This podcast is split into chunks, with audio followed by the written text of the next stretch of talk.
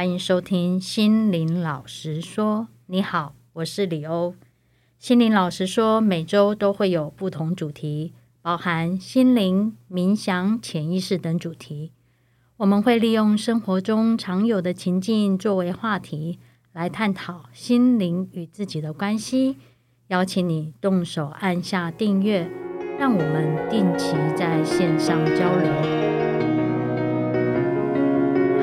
迎回到心灵老师说。大家好，我是李欧。那先在这边跟大家拜个晚年，祝大家新年快乐，心想事成。那说到心想事成呢，就像我自己很喜欢看 YouTube 的一些影片。那我发现在这段时间就有非常多的一个 YouTuber，他们会分享到关于每一年的年终会做一个年末的回顾，还有在新的一年我们去做一些定一些新的一个目标。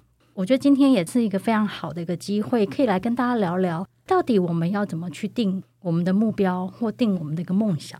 那我们今天也邀请了我们熟悉的老朋友，就是我们的 Jenny 老师。大家好，新年快乐！新年快乐！我们常常在讲，就是讲到心想事成嘛。对于心想事成啊，我我发现，诶，有时候它会发生，有时候又好像不会发生。我今天想要邀请你啊，也是因为我还记得二零二零年协会的一个一日的工作坊，那天的主题是创造我的丰盛与奇迹。其实有几个地方是真的有让我觉得哇，原来是这个样子。我觉得 Jane 老师有讲了一个例子，关于是我们每个人的原厂设定，就是本来我们就是我们想要什么就有什么。对，然后其实真正要心想事成，其实是要用减法。对。那这个有点 surprise me，就让我觉得很惊讶，想说这新加贵。我可以想象现在听众朋友们应该就是一头的雾水，什么减法？对，就是我们不是就是要东西，你一定是我要想想很多，它才会去发生嘛。但那个所谓的减法，蛮让我出乎意料的。我觉得这个是一个当我去理解到这个世界怎么运作的时候，我觉得最好玩的地方就是我们与生俱来。我们想要什么就会有什么，心想事成不是一个好像过年的祝福的话，或者是我们在做什么事情祝福人家的一句话，而是我们原本就是应该要心想事成的。但是为什么好像大家觉得心想事成很困难？对，或者是心想事成，我们觉得好像就是要跳火圈一样，我要跳过一个火圈又一个火圈，跳过一个坑又一个坑。要怎么样努力，或者要做些什么事情才有可能，还不是一定的，还有可能可以达到这样的一个结果。但是，当我们知道说我们的世界怎么运作，然后去利用世界运作的方式来达到我们要的目标的时候，其实一切非常简单。但是在我们的环境里面，其实都是谈到一分耕耘一分收获，要得到什么，你就必须要付出什么。就觉得那应该都是加法啊，那为什么会是减法？嗯，想象讲到世界的运作方式，大家先抛下所有我们过去的经验，抛下我们所有既定的一些框架、既定的一些想法，说一定要怎样的时候，我先提一个假设的问题：假设世界的运作方式是我们要什么就给我们什么的时候，是不是就是我要 A，他给我 A？嗯，我要钱，他给我钱。对，我想要理想的另外一半，他给我理想的另外一半，对不对？但是，好了，我们的但是来了。我们的但是就是什么？我们听到说我要健康就有健康，我要钱就有钱的时候，我们开始会有很多的没有啊，要一分耕耘一分收获。对对对，要努力啊！我要有可能背景，我要有关系，我要有可能我先要有钱才能钱滚钱，或者是我要先有什么？所以，我们开始加诸了很多我们从小到大，不管是被灌输的，或者是因为我们的经验累积而自己去设定的一个要怎样才可以有什么这些东西，我都把它叫做框架。嗯哼，会叫做框架的原因，是因为从这些经验，从这些不管是书上面写的，或者别人告诉我们的，或者是师长朋友分享的东西里面，我们就觉得。对啊，以前都是这样，所以我一定要这样做才可以。别人都是这样，所以我一定也要这样做才行。这些东西就限制了我们，觉得只有这一条路可以走，只有这样才能成功，只有这样，我才能够达到我想要的东西。所以我把它们叫做框架。那你想想看，今天假如我们是一张白纸，我们在画画，这张白纸上面什么都没有的时候，我们是可以自由发挥、自由去做。然后呢，上面会画出什么？我想画什么就是什么，对不对？那其实世界运作方式就是这样。我是没有任何限制的，我是白纸，我要什么，那张白纸上就会出现什么。但是开始有框架了以后是什么？老师跟你讲不能画出框框哦，或者人家跟你讲，哎呀，对比色这样子不行哦，会太刺激了。嗯，或是人家跟你说，你都画红色，大红大紫，这样子视觉会疲乏。或者哎，你这条线怎么画歪歪的，怎么不直？你这个圆怎么不够圆？或者是人家说你左右没有对齐。没有对称，嗯，这样没有美感。那我们开始有这些限制，开始有这些框架了以后，我们创作起来是怎么样？绑手绑脚的，啊，或者是就觉得哎，本来是想要很很开心的大笔一挥，对，就发现哎呀不能哦，我要画直一点，然后你手就开始抖抖抖抖抖，画不直。嗯，世界运作方式是一样的。我们当我们不再是那个白纸，我想要什么要就有什么的时候，我们开始很多框架、很多限制的时候，你说哎，我真的可以画圆吗？不行，我先找一个圆规来，我让我可以描。嗯，我们不敢再放手去做，那那些框架就限制了我，我没办法，我没有办法画一个直线，因为我手边没有尺，所以我们就会限制了说，说我没有办法心想事成，我没有办法赚钱，因为后面就自己填了一堆空。对，其实那时候你讲到一个例子，就是本来在国外都很喜欢潜水，然后回到台湾，一个亲戚的朋友吧，然后就是跟你说啊，女孩子怎么会喜欢潜水啊，什么这样的一个。一个对话之后，你居然发现好像你很长时间就没有再去潜水了。对，其实别人的话对我们的影响力是很大的，除非我们自己有足够的我，足够的认知，说我自己要什么。我印象很深刻，就是在国外的时候，我每个礼拜至少都会潜水一次，或是更多。那但是我回来台湾的时候，而且是刚回来的时候，因为那个人这样跟我说：“女生怎么可以潜水啊？女生怎么去做这种活动？”那我听的当下。我的反应是：哦天哪，怎么会有这么有偏见的人？所以我听的时候，我的反应其实是很负面。嗯，我也不愿意被他限制住的，而且我心里是很反抗的，说：嗯，女生为什么不能潜水？但是这句话还是影响了我。我发现，在我听到那一句话到后来的呃十几年里面，我一次潜水都没有去。我从一个每个礼拜会潜水个一天两天的人，只要放假我会去找潜点去潜水，到十几年都没有潜过一次水。所以，即使我自己意识到说，嗯，我不同意他说的话，那句话还是带给我了这么大的影响。真的，那我们就限制了我们自己。后来我有回想一下我自己的一个经验，有一次我的某个前任男朋友，然后就反正我们稍微有联络，在赖里面聊了一下，然后我就说，哎。帮我介绍对象嘛，反正我现在还单身，那你可不可以帮我介绍对象？然后他就说：“可是你是画画的人呢。”然后我心想说：“啊，他没有再往下讲说画画的人怎么样。”那我就说：“哦。”然后我我心里会想说：“我画画又怎么样？”嗯，就好像画画是个很奇怪，还是很特殊的。对，到底它后面的意 意涵是什么？虽然我还是继续有画画，可是就是我就把它听进去了。然后你不会很积极的去跟人家讲哦，你是很喜欢画画什么？就你某他某个程度会好像有个标签在那里。对，然后就好像那个孙悟空不是有个金箍咒吗？就他就会在那个地方，虽然他不是箍得很紧，可是三不时就会出现那一句话。嗯哼。大概在去年吧，有一次那时候我就认识一个朋友，然后我就跟他刚好讲到这件事情。他说画画很好啊，会画画女生就是很有美感呐、啊。那如果这样子。交往的话，你不是就是会在一个处在一个充满美感的世界啊？然后你就发现，哎，对啊。然后我也是因为这样，我发现说，我们的信念是如此轻易被别人影响。可能不管他讲的是正向的，或者是相对负向的，都很容易自己如果没有很清楚自己的认知，或者是自己的想法的时候，你是一直被牵来牵去的。是，其实你刚刚讲到一个很重要的东西，就是自己的意识。这也是我们协会很强调的，就是一定要有那个我。那我不确定你还记不记得，我那个时候的工作坊叫做“我的丰盛与奇迹”嘛？那那时候我就问大家说：“好，今天我们一日工作坊要讲我的丰盛与奇迹的时候，那里面最重要的是什么？是丰盛吗？还是奇迹吗？还是到底是什么？”那最后我是跟大家说，我觉得最重要的是我的，对，因为每个人想要的丰盛，每个人想要的奇迹是不一样。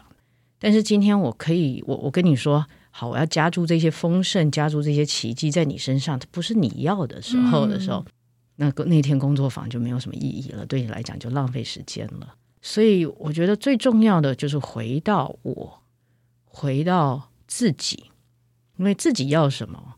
当我们的那个我越完整、越清楚、越稳定的时候，那我们越不会受别人的影响。也就是那一张纸、那张白纸，我越清楚的知道说，那我要什么，我要怎么画的时候，别人在旁边说线不够直啦，诶，你怎么没有画对称啦？但是那是我要的时候，我就是不会受他的影响。但是这是最难的，特别是我觉得可能去年开始，可能。每天的静心，然后可能真的开始学习什么叫做把注意拉回自己，去思考关于我的这件事情。本来以前都觉得那那有什么，就是我啊，我都 我很清楚我要什么，就是我从以前到大都是我跟我爸妈说，妈我要干嘛，爸我要做什么。我以为我很清楚，但实际上我认为的那个我，它其实存在了很多外在的价值观。对，或社会的要求，就反正我现在很多时候，为什么我今天会希望你来聊这个话题，就是因为其实那个我，我觉得不是很容易能够去真正去知道你自己要什么，或者是怎么去厘清说这个我，诶，我本来现在这一刻觉得嗯，对，这是我要的，可是下一刻或者是在没有多久，它好像又变了，不知道是不是我过于追求标准答案还是怎么样，那你就会。卡在那地方，然后充满了一堆问号。我觉得这是一个很好的过程。也许你会觉得，哦，我不知道，我不现在很不确定到底我要什么。但是这是一个非常非常棒的一个过程，因为那个我，你要记得，我们是活生生的。今天不是我们盖棺定论了，我每天都还在 ing 进行中。那既然我是一个进行中的活生生的人的时候，我们为什么不能允许我们自己也是动态的，而不是静态的？我要说的东西是，既然我是一个动态，我是一个活生生的人，那我随时改变又怎样？允许自己朝令夕改，允许自己说我原本喜欢红色，但是呢，最近腻了，我想要改变了，我想要换了。然后呢，那个我就不一样了。那唯一要厘清的只是。为什么我改变了？是我是受了别人影响，那那个不一定是真的我要的，还是我现在就是知道我变了，我想要不一样的东西，那也没关系。那我觉得其实有的时候我自己在走这个过程的时候，我会发现一样的状态，我越厘清自己，我越试着去厘清自己，我好像越不了解自己，我好像越模糊。但是在模糊的同时，我又同时更了解自己。这是一个好像你说，嗯，Jenny 你在绕口令吗？这是什么意思？你你有看到我的表情？有有，我看到你的表情。但是你要去想的是，我们假设我先想要试说，好，我想吃什么样类型的蛋？我喜欢太阳蛋，还是半熟，还是炒蛋，或者是什么？我们要记得的是，第一，我可能有不同的喜好。嗯，在不同时间点，我现在想吃某一种，或者是我永远都是一样的，也可以。那或者是我永远都是好像抱着好奇心的一个状态，我们永远都会想要尝鲜尝试。所以当别人跟我们讲说，我们今天有非常好吃的松露炒蛋，你要不要吃吃看？要。对啊，那为什么不能允许自己去改变？为了为什么不能允许自己有弹性？这样不代表自己没有了自己。而是去看到自己说，嗯，对，我会有好奇心。松露炒蛋，哎，第一不常吃嘛，嗯。第二，嗯，加了松露什么味道？第三，这一家做的松露炒蛋又是什么味道？但那个不代表自己不见了，而是去看到自己可能有这样的弹性，有这样的好奇心，或是看到自己说，我不管你说什么，我今天就是要吃蘑菇炒蛋，嗯，那也 OK。就是它是一个没有标准答案的东西，但是随时都去看说，那为什么我做这样的选择？是我被服务生的介绍给影响了，又或是我就是很坚定的，我今天早上起来我就闻到那个香菇蘑菇的味道，我就是要吃蘑菇炒蛋，都可以。允许自己是一个可以多变、可以有随时改变的一个状态，所以我才会说好像很模糊，但是呢，又好像会更了解自己。只是我自己有一个卡住吧，其实包含可能沈林老师他会提到说，诶，其实我们要去发现你热爱的东西，不管怎么都想要去做的事情，那就有点冲突，你知道吗？就是觉得。对，我要去发掘我热爱。那你如果真的热爱的时候，它似乎就不会变来变去，是这样吗？嗯，不要去想说它是黑跟白，就是说我可以热爱一个东西。举例来讲，我热爱协会，他在跟大家分享的东西，回到自己，回到自己的成长，心灵上面的成长。但是我热爱的方式不一定一样，我可能某个阶段，我想要自己。比较关起门来自己做自己的成长。某个阶段，我想要做志工去推广，去跟大家分享。某个阶段，我可能想做志工，但是呢，我现在比较避俗一点，我不想要做前线志工，我做后、嗯、后端的志工，这都是热爱，嗯呀。但是你怎么去呈现这个热爱？可能因为你当下的状态，你当下的时间，或者是你的心情，你就有一些不一样的东西。但不代表自己变了，那也不代表说不能有这样的改变。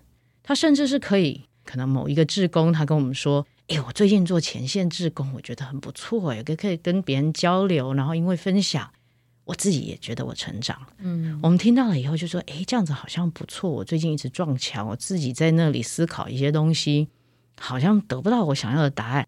不然我来做前线志工看看，可以有什么样的火花。”对，我们是不是受了别人影响？当然，但是我还是存在的，不用去想成是黑白，只能有一，或者是不能有另外一个，而是我们的核心是在的，但是核心存在的同时，允许自己有变化，允许自己去有不同的发展跟不同的选择。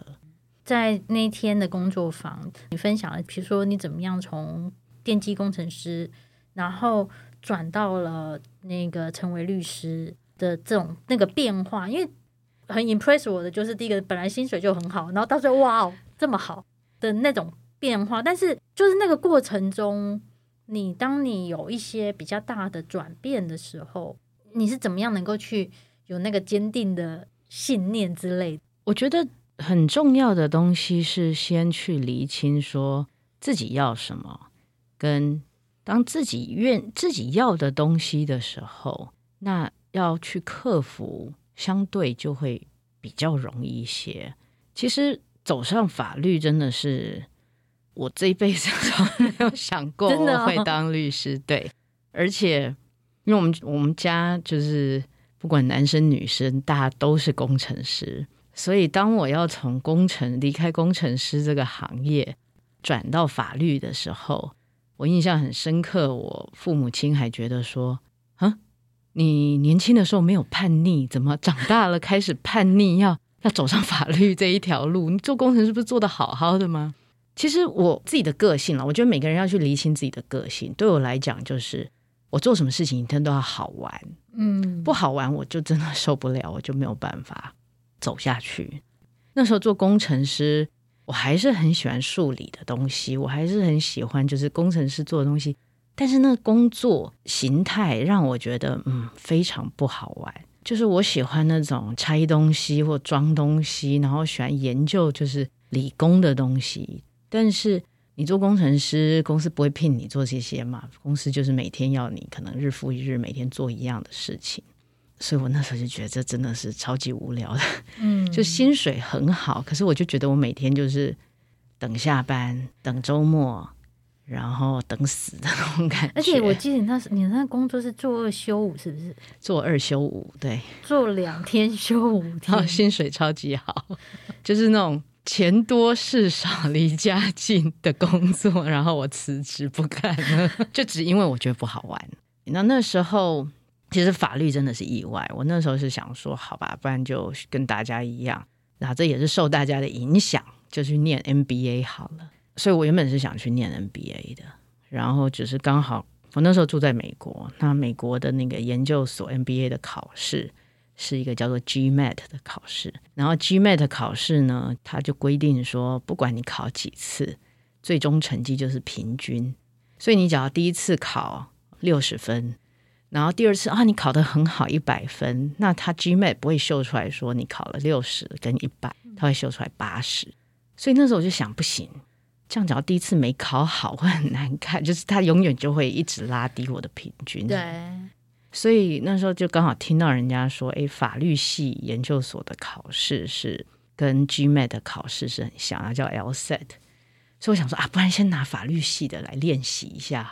是这样原因哦？对对，其实我是因为这样子，然后就跑去考了那个 LSAT，就是法律系研究所的考试。然后考了考得很好，所以就开始一堆法律系。研究所来邀，就是来邀约说：“哎，你要不要来念我们学校？”然后那个时候我想了一下，我小时候刚好住在台大法商学院旁边，然后所以小时候都会跑去台大法商学院玩，然后就会碰到很多台大法律系的，也没有碰过大哥哥，也都碰过大姐姐，对，然后就会常跟他们听他们在那里讲东西，所以那时候很小，就是小学。然后其实也听不懂他们在说什么，可是我就觉得蛮好玩的。然后再加上跟那些法律学校在那边聊的时候，就觉得好像蛮有趣的。也是因为这样子跑去念了法律系，所以我从头到尾没有考过 GMAT，一次都没考过。想不到，因为为了要练手，然后那个练手就变成 对，就是你的方向了。对，然后去法律系。我还记得第一个礼拜就有一个律师事务所，一年级的第一个礼拜就有个律师事务所来问我要不要去做他们的那个在那边打工，嗯，然后我就弄，我连教室在哪里、学校都还搞不清楚，你怎么找到我的？你为什么要去里面打工？然后他就他就说，因为我的理工背景啊什么的。然后我觉得其实我我觉得这个是一个很重要的东西，就是反走过必留下痕迹。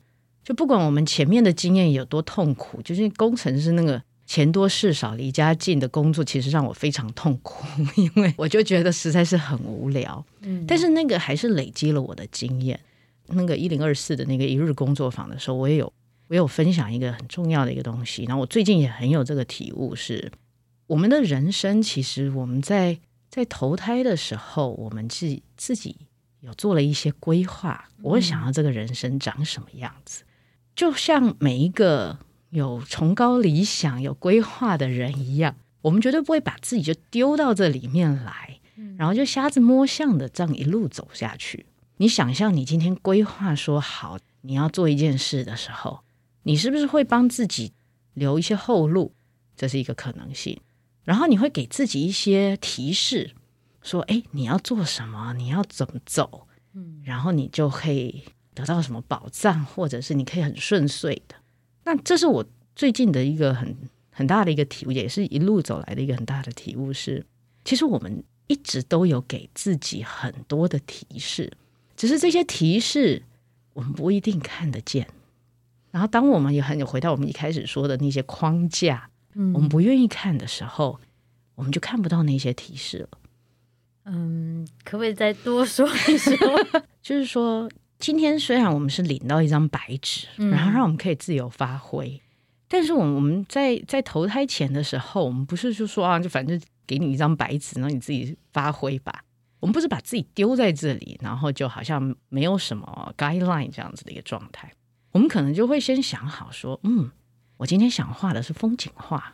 那风景画呢？诶，我喜欢有树、有河流、有什么东西。那这个树要怎么画？这些山要怎么画？这些河流要怎么画？我们可能都会有一些说，那我要让 Jenny 以后知道山怎么画，那我就从小让他多去接触山，嗯，让他多看到、多观察到。那他要画这个山，他相对就会比较容易。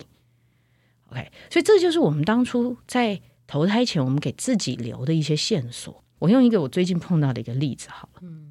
就那种百货公司周年庆，不是都会事先先想好我那天攻略要怎么做？嗯，大家都会先想好呢。那其实我从来没有参加过周年庆，我也没有，也也不会去买这些东西，因为我实在是太搞不清状况了。嗯，但是就刚好去年的时候就参加了这个东西，然后我就光研究那百货公司的这些信用卡优惠，我就看得非常的雾沙沙的，就觉得什么东西怎么样？然后后来好不容易研究，耐下心性子研究出来了，他就想说好，我要用 A 信用卡刷多少钱买什么东西，然后我就可以领到多少券，再去用 B 信用卡把这些券抵用掉，然后又买什么东西，然后我就觉得啊，好了，一切完美了，然后我就到了百货公司要做这件事。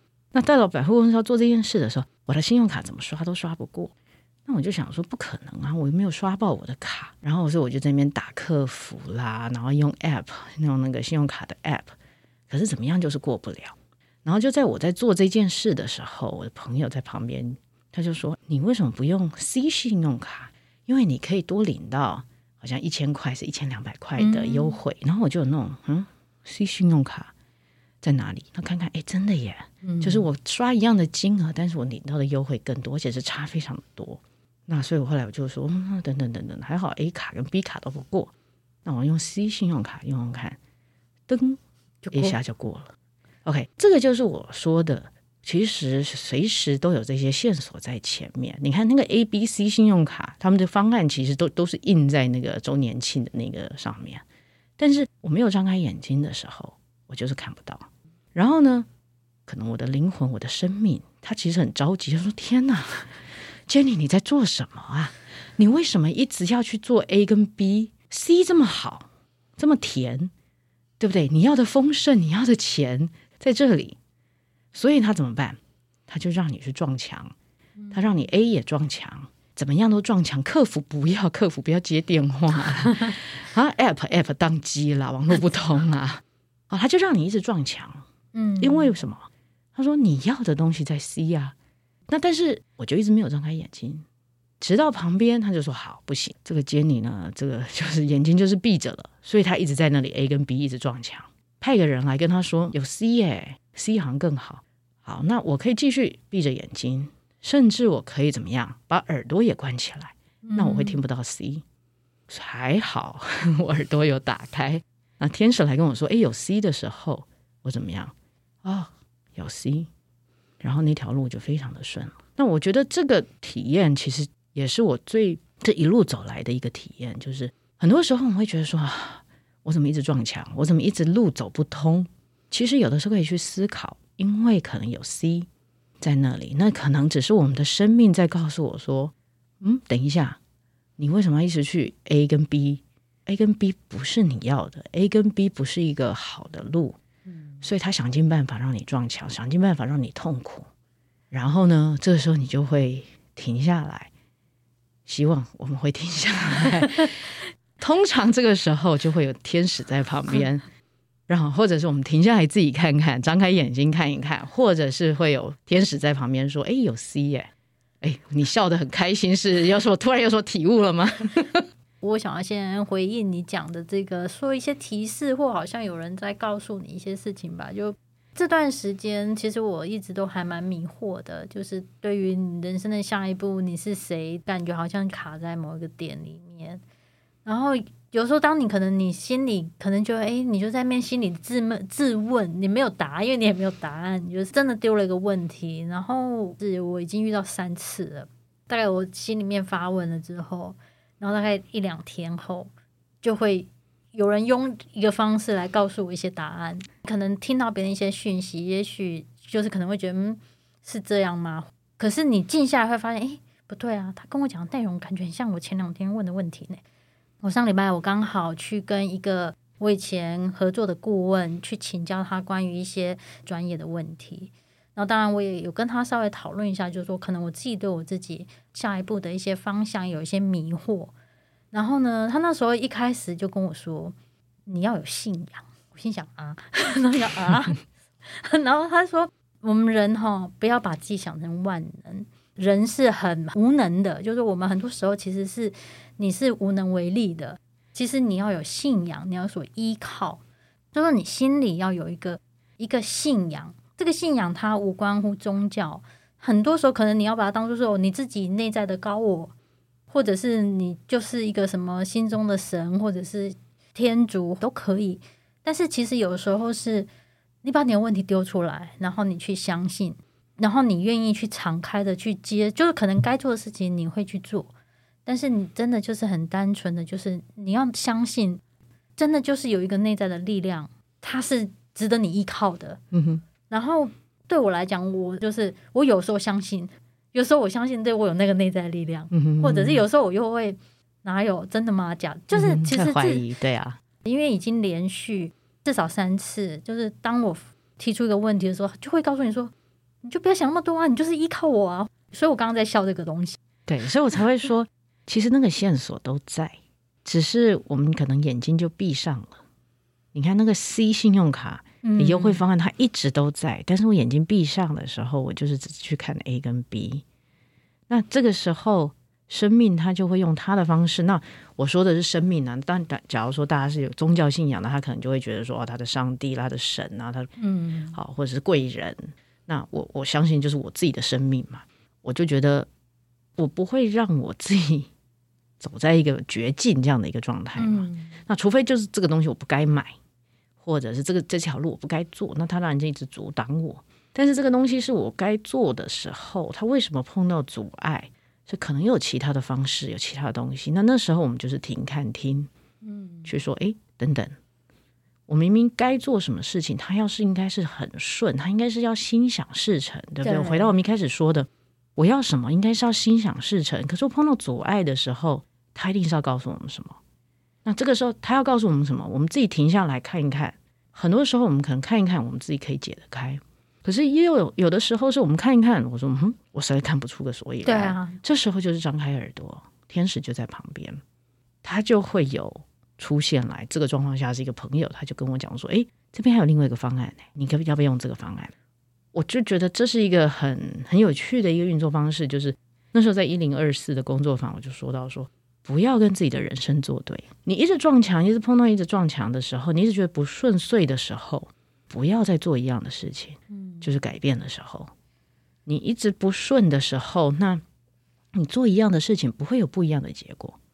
所以你觉得，哎，我现在走这条路我不顺，我不喜欢，那就要改变。你说，但是我不知道怎么改，我不知道从何下手，那就是停、看、停、停下来看有什么线索。那你可能说，嗯，我其实看不到 有什么线索，我不知道我要看什么，那就听旁边的人刚好在说些什么，旁边人提醒什么，那些就是我们的生命安排给我们，或者是我们的神，他派了天使，他派了他可以用的运用的资源来告诉我们说怎么做。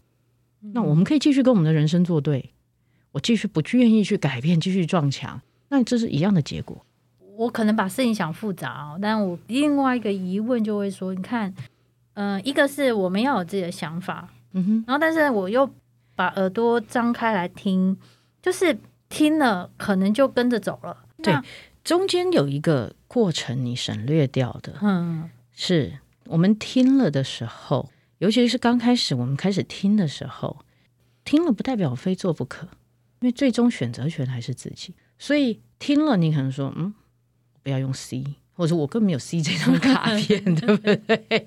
我是现在要赶紧去办一张卡吗？或者是诶，所以听了不代表就是我们要做的那个选择，而是至少我们把眼睛张开，把耳朵打开的时候，我知道我还有其他选择，然后这些选择有可能就是我们最后自己决定要走的路，也有可能透过这些其他的选择，激活了我们脑袋的一些创造力、思考能力，然后就说啊。因为 C，我想到了，我可以走 D 或 E。